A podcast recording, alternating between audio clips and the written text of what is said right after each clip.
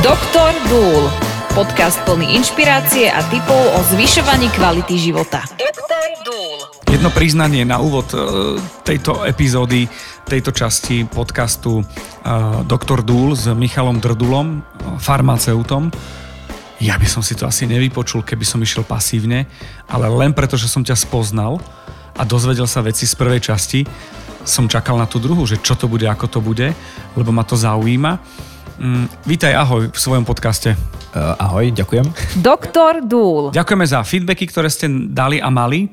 Jednak uh, na Michala, ja sa budem snažiť byť čo najmenej v tomto celom podcaste, lebo je to presne o tebe. A na druhej strane veľmi veľa vecí ma zaujíma už pri tej prvej časti, uh, kde si povedal, že, že ideme riešiť kvalitu života a um, dôstojný život a že ideme riešiť, teda ideš riešiť a chceš riešiť to tak, že chceš pomáhať ľuďom tým, že budeš dávať informácie. Je to pre mňa, ja som na teba čakal kamaráde celý môj život. Lebo na prvej prednáške historik, profesor Uličný mi povedal, teda nám povedal, že nie je dôležité, koľko a aké zdroje máš, ale aká je ich kritika, že ako k ním pristupuješ, aby si vedel triediť.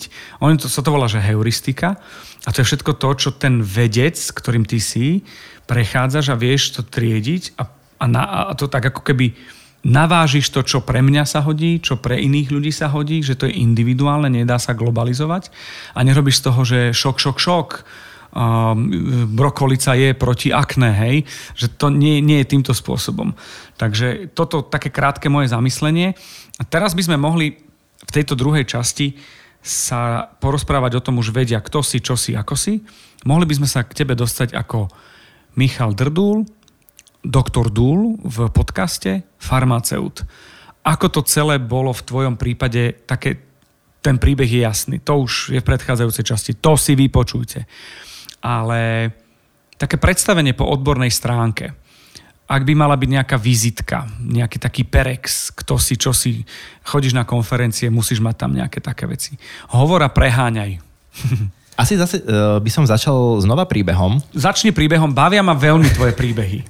uh, mne sa dejú veľmi zvláštne veci v živote. Uh, priznám sa, n- uh, nikdy som nechcel robiť to, čo aktuálne robím a to, čo som sa teraz aktuálne venujem, pretože som ani nevedel, že som toho schopný alebo niečo také existuje. OK. A tým som narážal teraz na, na moju výživovú sféru, ktorej sa venujem. To bude tretia časť dnešného podcastu. A celá tá vizitka začala vlastne tým, alebo ten môj životopis profesný začína tým, ako som sa dostal do školy a pristahoval som sa do Bratislavy. A tam som býval v podnajme a tá, tá pani, ktorá mi prenajímala byt, ona sa venovala vlastne zdravej výžive ako, len ako hobbysta čiže nebola v tom profesionál, ale videl som, že robí niečo inak a začal som si tie informácie, čo som mal z chémie a biológie trošku spájať a začal mi to dávať zmysel. Aj ste konzultovali, alebo tajne si úškom uh, na hrnčeku cez stenu počúval? Konzultáciou by som to nenazval. Hrnčekom som nepočúval cez stenu. Ja sa snažím teda sa slušne správať, pokiaľ to je možné. Som dostal facku, no. ale um, Začal som sa vypytovať, že e, ako sa k tomu dostala, ako to vlastne celé funguje, prečo to robí, aký to má zmysel, alebo či sa to viem naučiť aj ja. A ona povedala, že vieš čo, neviem ti povedať, ja sa tomu venujem len takto, ale ak, ak to zaujíma, nájdi si nejaký kurz výživy. Hovorím, OK. Tak som si našiel kurz výživy, a vlastne tam som e, sa dostal, tam som dostal nejaké také základné informácie o tom, že čo je výživa, ako to funguje a tak ďalej a tak ďalej. Ano. Bolo to ďaleko od farmácie, od školy? Bolo to veľmi ďaleko, pretože... A ty si videl nejaké súvislosti? Ja sa priznám, že ja som vtedy vôbec nechápal, čo vlastne robím. E, to bolo čisto... Ja, ja som totiž to človek, ja som jezmen, ja na všetko poviem áno. Uh-huh. Chceš sa naučiť toto? Áno. áno. Chceš ísť tam? Áno. áno. Chceš vidieť toto? Áno. áno. Chceš robiť toto? Áno. A ja som takto proste fungoval, ale som za to rád. Už teraz trošku dávam pozor na to, na čo hovorím áno a na čo hovorím nie ale vtedy som chcel všetko vyskúšať. A dostal som sa vlastne k tomu, že urobil som si kurz výživy. Na konci toho kurzu e, výživy ma vlastne požiadali, aby som im tam robil lektora, tým teda, že som bol farmaceut a mal som možno nejaké hĺbšie vedomosti alebo videl som nejaké prepojenia. A tým vlastne začal nezačala moja farmaceutická kariéra, ale začala moja kariéra ako keby výživára. Uh-huh. A neviem, prečo sa to tak nejak udialo. Dostal som sa potom k zaujímavým ľuďom, ktorí vytvárali nutričný software. Aha. A mal som možnosť na tom nutričnom softveri spolupracovať na jeho výrobe. Ako si to predstaviť, že posielali ti nejaké materiály, ty si ich hodnotil, alebo skúšali to na tebe, alebo ako? Uh. Tabulky a tak? Boli to aj tabulky, ja milujem tabulky, ale bolo to hlavne o tom, že uh, z toho zdravotného hľadiska som zbieral v spolupráci s lekármi informácie napríklad s diabetológmi, s neurológmi, s internistami, kardiológmi, onkológmi. Uh, sme si sadli a riešili sme tie veci, že ako by sme stravou, životosprávou vedeli to dané ochorenie ovplyvniť.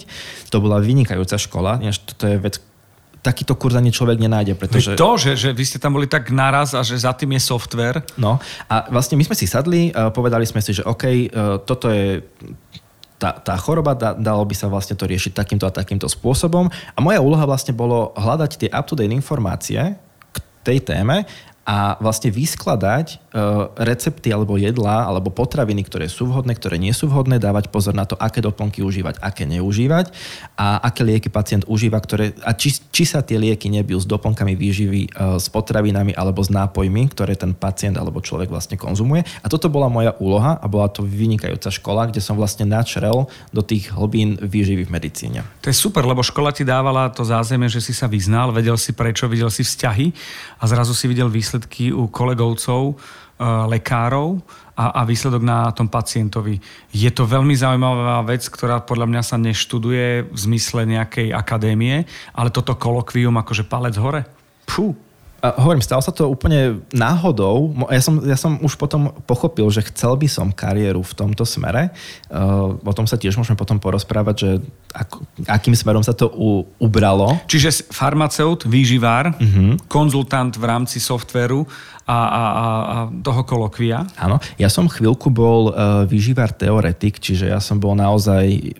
Keď som začínal vo výžive, ja som ročne prelúskal 600 až 800 štúdí ročne naozaj, že išiel som cez to a hľadal Odkiaľ? Som... To v pns Uh, vieš, že teraz sú rôzne uh, servere, kde sa to dá pozrieť. Je to odborná literatúra. Určite okay, áno. Okay. Uh, boli to aj knihy, ale boli to aj teda štúdie, ktoré, ktoré som riešil. A až potom, keď som mal pocit, že už viem, že by som mohol teoreticky niekomu pomôcť, tak zase v spolupráci s lekármi som tú výživu začal robiť, ale nie takú tú, ja to nazývam, že nie tú klasickú, ale tú výživu v medicíne. Uh-huh. Naozaj venovať sa konkrétnym ochoreniam. Robil som aj redukčné jedálničky, robil som aj pre, jedálničky pre športovcov, aj pre ženy, čo chceli otehotnieť, aj pre chorých ľudí. Akože tá škála bola široká, ono to trvalo vlastne 9 rokov, to znamená, že uh-huh. som mal určité obdobia, kedy som sa venoval určitým veciam a to, to vlastne zo mňa urobilo ako keby uh, výživového poradcu, nerad používam toto slovo, lebo ja sa necítim ako výživový poradca. A je sprofanované, lebo každý ten článok, možno preložený Google Translatorom, človek má potom pocit, že už je výživový poradca. A teraz nie je zlé proti tým, ktorí sú. Jasné. Len sa vymedzuješ, chápem. Potom sa mi stala taká vec, že tie informácie, ktoré sme v rámci toho softvéru e, zozbierali, spísali, odklopili nám to lekári naozaj špičky slovenské alebo teda češ, české. Mali sme možnosť spolupracovať aj s ľuďmi z, zo Spojených štátov amerických tak tieto informácie som potom mal možnosť prezentovať na konferenciách lekárom. Uh-huh. Čo bola veľmi dobrá škola pre mňa, aj čo sa týka vystupovania, prednášania a... A reakcia feedbackov. Áno. Uh-huh. A tam sa dostávame v podstate k tej vizítke, kde sme začali, tá je tá prvá časť. Čiže s touto výbavou si prišiel tam, ako na teba reagovali a ako si to možno vnímal, bol si v niečom prekvapený, že fíha, to ich zaujalo? Ťažko sa hovorí, že ako reagovali. Um, pre mňa to bola dobrá škola, reakcie boli, tak vždycky máš minimálne dve, tri skupiny ľudí. Ľudia, ktorí sú, um, a to jedno, či je to lekár, či je to ekonóm, proste eh, sú ľudia, ktorých niečo viac zaujíma a sú ľudia, ktorých niečo viac nezaujíma. Mm-hmm. Alebo na to možno poviem Menej to, poviem to diplomaticky, majú na to priestor alebo nemajú na to priestor. a tam boli, nebudem percentuálne hovoriť, aké tie skupiny boli, lebo to neviem úplne vyhodnotiť, ale feedbacky chodili naspäť veľmi pekné, čo som bol prekvapený, pretože uh, vec, čo sme nepovedali, alebo čo som neprezradil o sebe, ja som neskutočný introvert. Vystup, uh-huh. Vystupovanie na verejnosti, či už... Preto nahrávame tento podcast v tme na, s čelovkami. Nie, ja rozumiem, že toto je vec, ktorá je, ešte by som sa dostal k tým feedbackom a ku kritike tvojich vystúpení, kde chápem ako introvert je akože je to problém. Ja som to riešil rádiom a potom ma to prešlo. Ale čiže to nehovorím, ako to riešim ja, ale že to chápem, ale hlavne je to o tom, že ten feedback alebo kritika môžu byť aj pozitívne.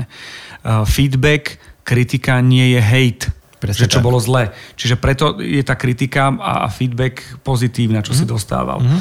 OK, čiže ty ako introvert, ktorý mal problém s tým, že vystúpiť, povedať nejaké veci, zrazu prišlo niečo, čo si si povedal, že tak ma počúvali, niečo si z toho vzali a, a podľa mňa vznikla aj nejaká debata ďalej. Určite debaty, debaty po konferenciách vznikali a boli veľmi zaujímavé. Málo kedy sa to podarilo dotiahnuť do zdarného konca, čo bolo dosť frustrujúce, ale nesúviselo to so mnou ani s ľuďmi, s ktorými som sa bavil, ale možno to boli nejaké systémové, systematické veci, ktoré sa nedali zo dňa na deň zmeniť. Jasne. Čiže bolo to na dlhšiu diskusiu a vzhľadom na možno priority v zdravotníctve toto nebola číslo jedna priorita, čo je tiež úplne v poriadku. A presne preto som si povedal, že ak to nepôjde tým spôsobom, akým som to robil predtým, tak to budem robiť spôsobom, ktorým to robiť viem, aby som nesedel doma na gauči s informáciami, ktoré mám a so skúsenosťami, ale aby sa to dostávalo vlastne k ľuďom. Počúvate Doktor Dúl. Plynulo si prešiel aj do druhej časti dnešného podcastu, čo je úplne super, pretože to celé s tebou sedí. Tá farmácia, e, ty a predstavenie po tej odbornej stránke, plus e, história, ako si sa k tomu dostal, ako výživár, môžem to povedať to slovo, používať. Nie, nie je to nevedecké príliš? Mm, ja si naozaj na toto nepotrpím, sa priznám ani na tituly, ani na nič podobné, čiže použij, aké slovo chceš. Dôležité je, aby človek ktorý nás bude počúvať, aby pochopil vlastne, že čo, čo robím. V to dúfame a preto ja aj niekedy odbočujem a počiarkujem niektoré slova, takže takto nejako to aj vnímam. No a teraz sme sa dostali k tej výžive, kde si hovoril, že aj redukčná, aj športovci, aj tehotné a tak ďalej a tak ďalej.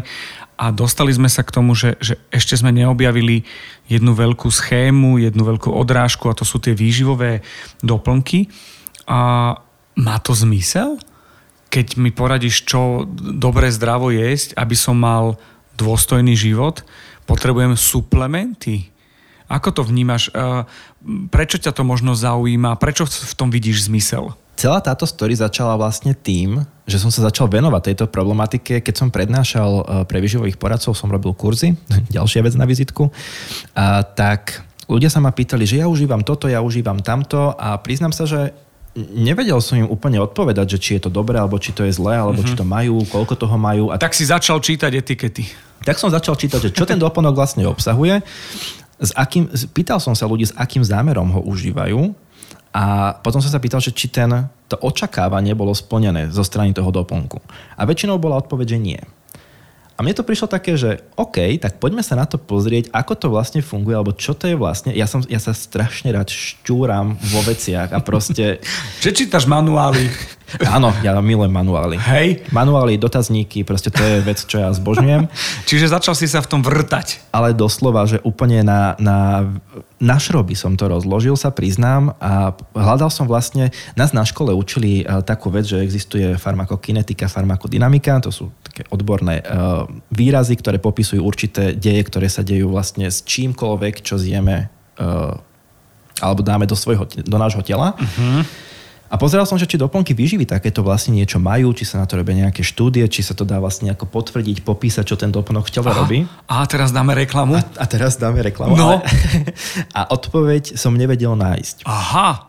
Wow. A dlho som naozaj študoval, čítal a snažil sa pochopiť, že aký je vlastne zámer za tými doplnkami výživy? A dlho som bol proti doplnkom výživy, pretože, nie preto, že by boli zlé, ale preto, že ak neviem, z čoho je doplnok výživy vyrobený, čo obsahuje, kde bol skladovaný, za akým účelom ho mám užívať, nie je stanovená, stanovená napríklad e, denná odporúčená dávka, ktorá je v úvodzovkách bezpečná alebo nebezpečná, tak nebudem chcieť niečo takéto do svojho tela dávať, keď neviem, čo všetko mi to môže spraviť. Uh-huh. A toto bolo to, čo mňa na tom neskutočne zaujalo, že dobre Michal, sadni si, porozmýšľaj, nauč sa, vyňúraj, ako to vlastne je, ako to funguje, uh, nájdi, kto na to robí štúdie, kto na to štúdie nerobí, kto to ako prezentuje, pozri sa na nejaké odporúčania neviem, Európskeho parlamentu, FDA, VHO a ďalších organizácií, ktoré toto majú pod sebou.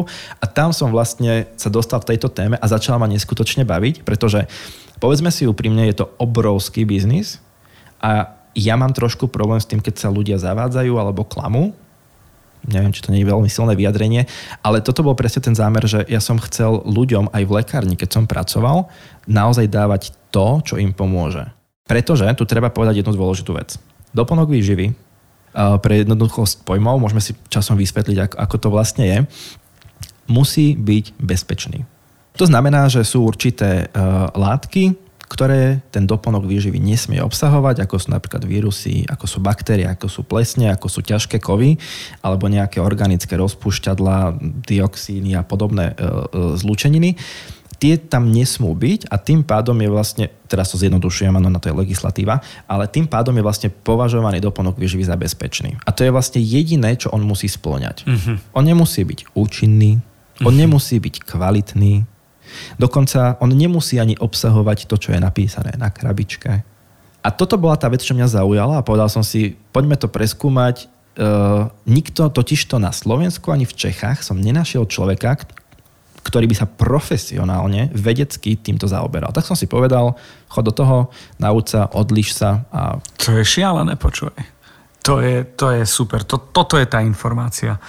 No, ja teraz rozmýšľam, že koľko máš rokov a kedy si to stihol, lebo to som musel kvanta, ako si spomínal, 600-800 štúdií. No. Prelúskať a, a prečítať to. Prečo si myslíš, že sa tomu nikto nevenoval? Lebo žijeme rýchlu dobu a, a a, a, a biznis, alebo prečo? Odpoveď na túto otázku som ešte zatiaľ nenašiel. Uh-huh. A mysl, takto, myslím si, že je to aj z toho hľadiska, že ak niekto je napríklad lekár alebo farmaceut, tak ho profesne logicky budú zaujímať e, veci farmakologické, veci lekárske, patofyziologické a proste iné, že nebude sa zaoberať doplnkom výživy, ktorý má byť iba nejaký doplnok alebo nejaký drobný prostriedok na zlepšenie zdravia, imunitného systému alebo vitality a podobne.